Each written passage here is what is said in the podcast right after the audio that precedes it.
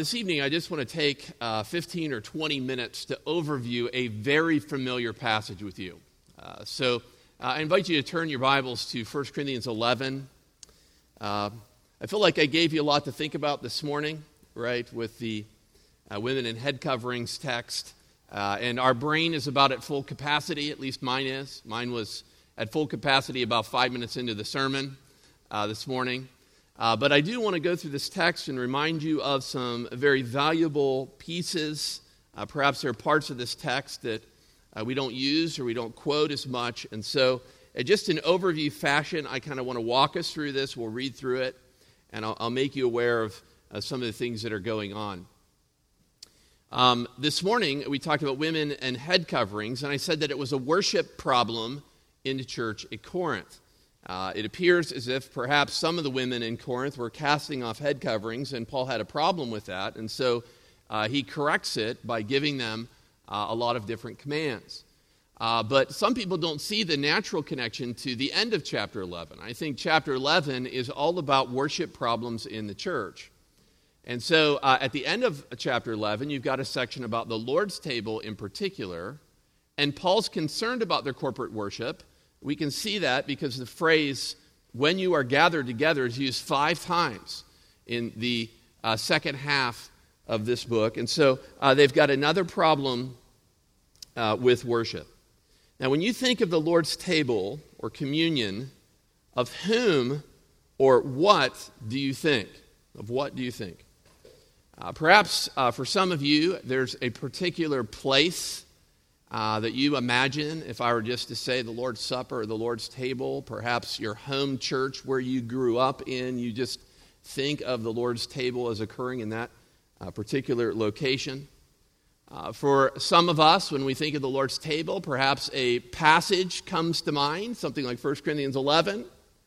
Or for me, one of the passages I love is Isaiah chapter 1. I know it's not necessarily about the Lord's table but Isaiah describes the fact that though your sins be as scarlet, they shall be white as snow, that they be red like crimson. And he continues on to describe, I think, in anticipation of what Christ can do to cover our sins. And so when you think of the Lord's table, maybe it's a place, maybe there's a church, maybe there's a little chapel, maybe there's a passage. Perhaps there's some particular custom. I hope not. But um, what I want to uh, really encourage you about is when you think of the Lord's table, a person should come to mind. And of course, the person is the person, the Lord Jesus Christ. And so as we overview this, I'm going to try to put emphasis upon that as we go through the text. If you've got an outline this evening, there are just two uh, very easy points. First of all, in verses 17 through 19, Paul introduces a problem in the church. So look with me at 1 Corinthians 11, verse 17. He says, But in the following instructions I do not commend you, because when you come together, it is not for the better, but for the worse. For in the first place, when you come together as a church, I hear that there are divisions among you, and I believe it in part, for there must be factions among you, in order that those who are genuine among you may be recognized. In verses 17 through 19, I think Paul introduces the problem that he's going to deal with in the church. And the way he introduces it in verse 17, he says, I hear that there are divisions among you.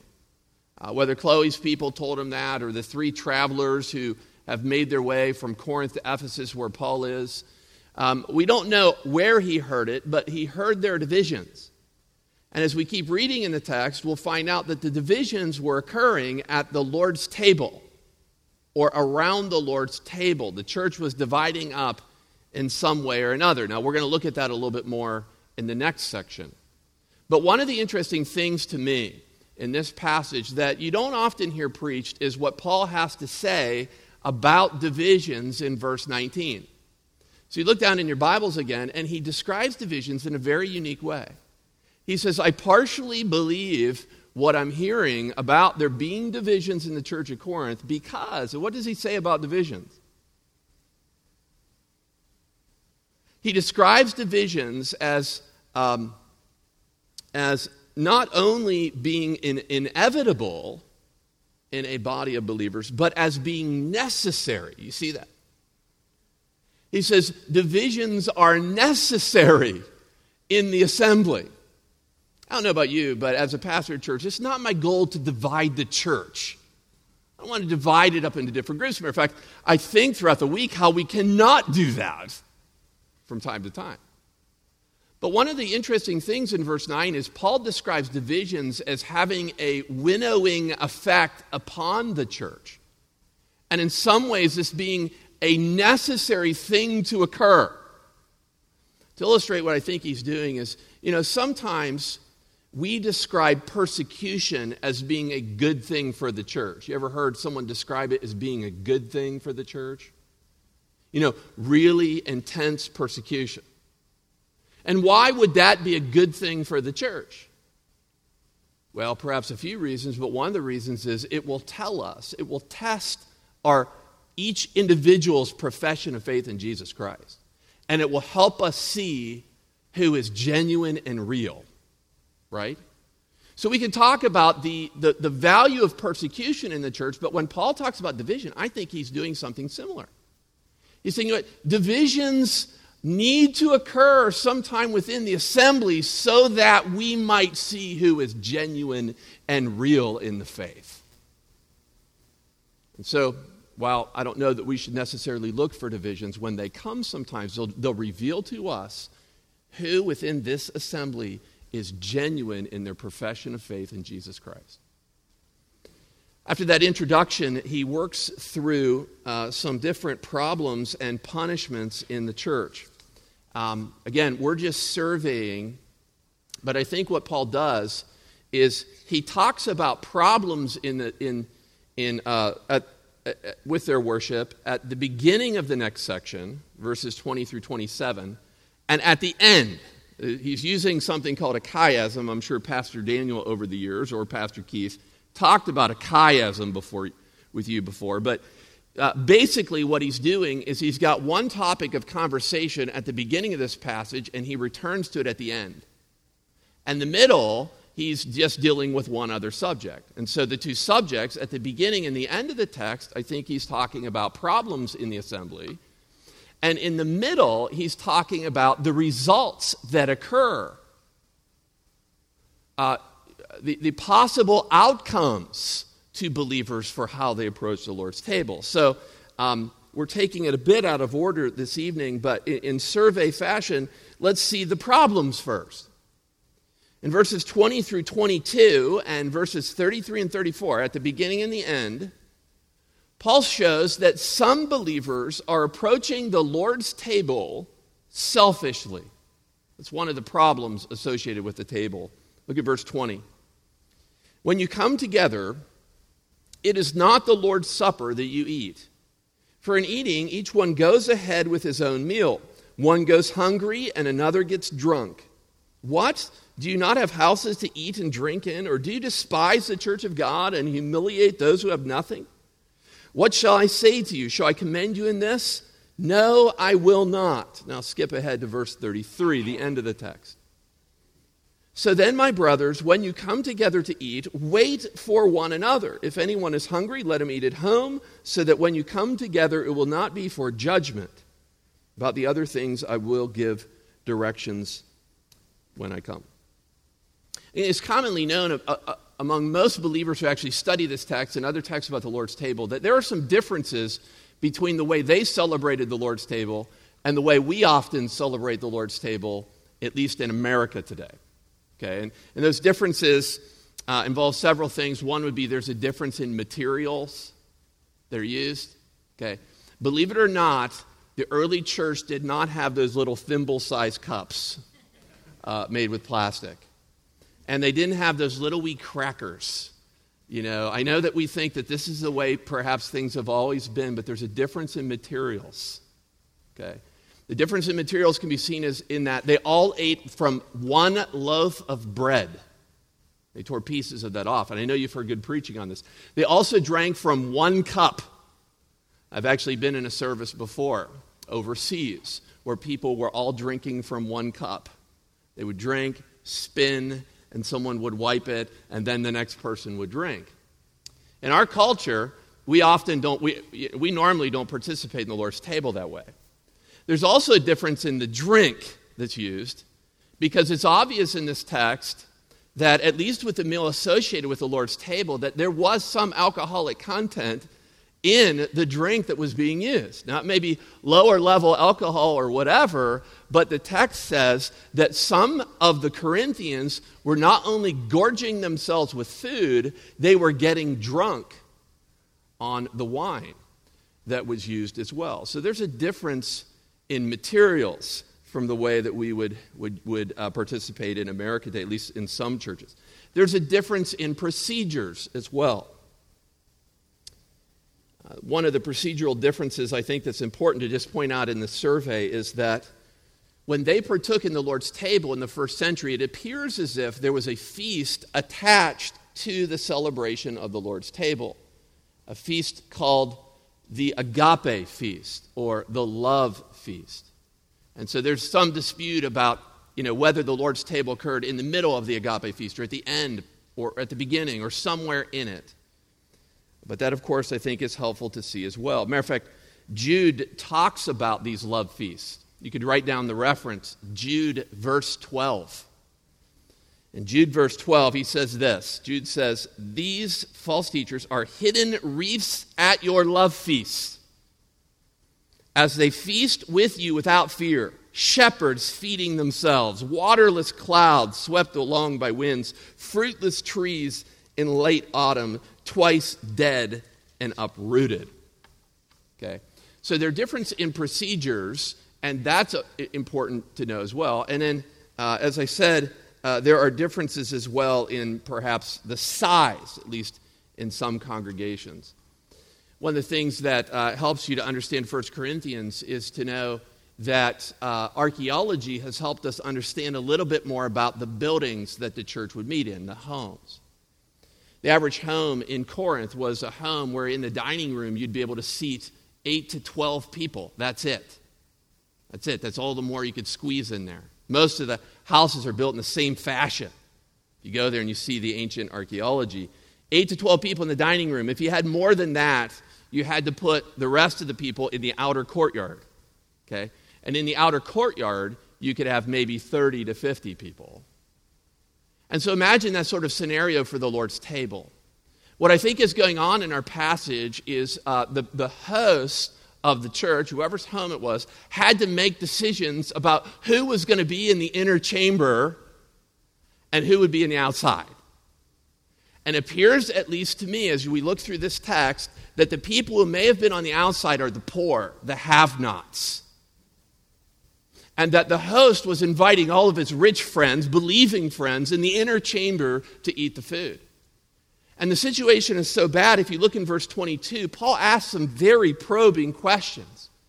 He says, Do you not have houses to eat and drink your ordinary meals in? And then he asks, Do you despise the church of God? I mean, is that why you are segregating this way and you're, you're ripping out the poor of any ability to participate in either the agape feast or the Lord's table? I mean, do you despise the poor? Is that why you're doing this? Or do you want to shame them that have not? I mean, is your goal rich believers in Corinth? Do you really want to just humiliate poor believers? Is that why you're giving them nothing?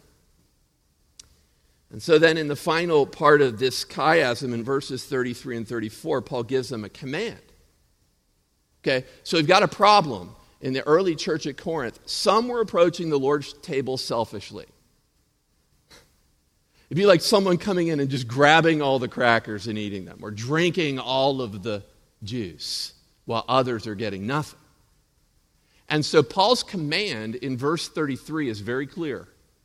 When you're gathered together to partake in the Lord's table, here's the command wait for one another. Wait. And now, why would Paul command them to wait?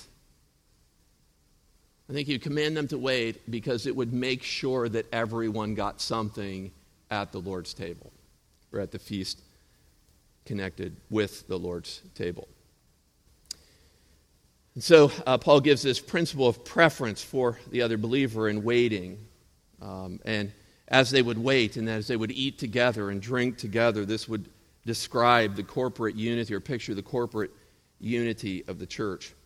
Imagine if we, uh, if we followed this practice at our church picnics. We get out all the food, we distribute it, and then we all wait, make sure there's enough. We, we never have a problem with food content here, do we? I remember the first church that I ever ministered in in West Virginia. I noticed, I wasn't the senior pastor, but I noticed that any time we had a church picnic, there was a family who, during the prayer, stood up and walked out. Now, I thought it was just because they didn't want to go to the picnic. But then what I found out later is what they were doing is they were standing up, leaving before the prayer was over, so that they could go to the place where the church picnic was and get at the front of the line. And I couldn't help it, I was a young preacher, but I couldn't help but think they need a dose of 1 Corinthians 11. Wait for one another. Don't approach the Lord's table selfishly. Well, uh, in this survey, we see in verses 23 through 27 and verse 20 that there was another problem or a related problem to that. Not only were some approaching the Lord's table selfishly, others, or perhaps the same group, were approaching the Lord's table forgetfully. Forgetfully. Look at your Bibles at verse 23. For I received from the Lord what, what I also delivered to you that the Lord Jesus, on the night in which he was betrayed, took bread. And when he had given thanks, he broke it and said, This is my body, which is for you. Do this in remembrance of me. In the same way, also, he took the cup after supper, saying, This cup is the new covenant in my blood. Do this as often as you drink it in remembrance of me. For as often as you eat this bread and drink this cup, you proclaim the Lord's death till he comes. Whoever therefore eats the bread or drinks the cup, uh, uh, you proclaim the Lord's death until he comes. And then um, I think also connected to this problem is verse 20. And I didn't really say much about it there, but if you go up to verse 20, he says, When you come together, it's not the Lord's supper that you eat. What I want to suggest as well is that some of the Corinthians were perhaps forgetting the real reason why they were gathering at the Lord's table.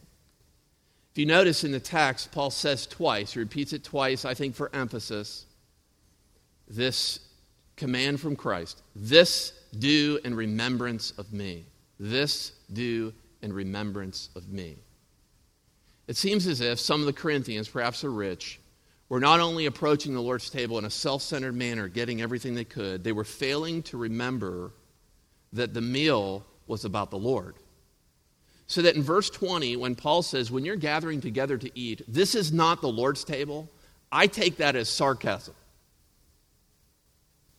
You can call this like a meal. I mean, you're like passing stuff, you're eating stuff and drinking stuff, but let's not call this the Lord's table. The Lord's table. And so as I'm working through the text, I see that there are these problems in the church of Corinth. These problems bring about, in the second part of our survey, is right in the heart of the text, verses 28 through 32, there are some results, some outcomes of how you approach the Lord's table. And there are two of these as well. I think verses 28 and 29 describe the outcome of someone who properly approaches the Lord's table. And so there we see true examiners will be protected by God at the Lord's table. Look in your Bible at verse 28. It says, uh, Let a person examine himself, then, and so eat of the bread and drink of the cup. For anyone who eats and drinks without discerning the body eats and drinks judgment on himself. I think in verses 28 and 29, as Paul's talking about the Lord's table, he reminds the Corinthians and us that we have a responsibility to examine or, or remember at least two things at the table. So when we gather, the next time we gather together and we partake in the Lord's table, I think we've got two responsibilities. And if we do this, we'll be preserved. God will bless us. First, verse 28 says we are to examine ourselves. Another word I'd use to describe this is introspection. Okay, so uh, Colonial, when, when we gather and we partake of the Lord's table, I think we've got a responsibility to review our lives. Review our lives. And when God brings sins to our mind, we have a responsibility to repent. Verse 28 says we need to examine ourselves. Uh, but verse 29 talks about discerning the body of the Lord at the table. Not only do we need to examine ourselves, but we also need to examine Christ or remember Christ at the table. Okay, so I see these twin responsibilities for us as, as we're at the Lord's table. We not only examine ourselves, but we, we, we need to remember the sacrificial death of Christ on the cross for our sins. The time to get into the little phrase to discern the body of the Lord, but I think he's describing uh, the body of Christ and how these, these elements are symbolic in and of themselves to, to, to cause us to remember the sacrificial death of Jesus for our sins. And so, if the first area of examination is introspection, I would call this one reflection. We need to reflect upon, we need to remember the completed work of Jesus Christ and his sacrifice on the cross for our sins. And you know, I think often, at least in the heritage that I've enjoyed as a believer, I've found that most of the emphasis has been placed upon the first one. So when you gather at the Lord's table, you know, recall every area of sinfulness that you can imagine and confess it to the Lord. But what I found was happening to me, at least, when I partook in the Lord's table often, is it was hard for me to get to the place where I was reflecting upon the completed work of Jesus Christ for my sins. And so, uh, what I would say is they're both important. We need to inspect our lives, but if we go the whole way through the Lord's table only considering our own sinfulness since the last table, and we failed to remember Jesus, is it really the Lord's table? And so when we think of communion, we must not only think of a passage or think of our sin, we must think of a person. And the very elements themselves are designed to remind you of that sacrifice. So, verses 28 and 29, I think he's describing the right way to partake in the Lord's table. But then we'll end in verses 30 through 32, where he describes the fact that abusers will be punished. Look at verse 30. That is why many of you are weak and ill, and some have died. But if we judge ourselves truly, we would not be judged. But when we are judged by the Lord, we are disciplined so that we may not be condemned along with the world. It's apparent that some of the Corinthians were approaching the Lord's table selfishly and forgetfully, forgetting to remember what it was all about. And as a result, they were sick and weak. And some of them had even passed away as a result of the chastisement and or the discipline and training of the Lord. And uh, while there's a lot in the text we could talk about, there's a lot in verses 30 through 32. Uh, I think the main point is that abusers of the Lord's table will be punished, chastised, chastened by God. Just a few years ago, uh, my grandmother passed away. And uh, we had the privilege of going up to Pennsylvania not too long ago um, and uh, had uh, the opportunity at one point to actually go down to her house. But to be honest with you, I don't really like going down there. Just going to her house, there are just certain things about her home that just like remind me of her. It was interesting, not too long ago, I was walking down the sidewalk and I heard someone laugh. And I turned because it sounded like my grandmother. There's certain holidays, certain times of the year when I think of her, especially like Christmas or things like that. The Lord's table should be a regular reminder to us of the person, our Lord and Savior Jesus Christ, and his sacrifice for our sins. We must remember and anticipate a person at the table of the Lord. I trust that the, the, the overview is a good reminder to us of our wonderful Savior.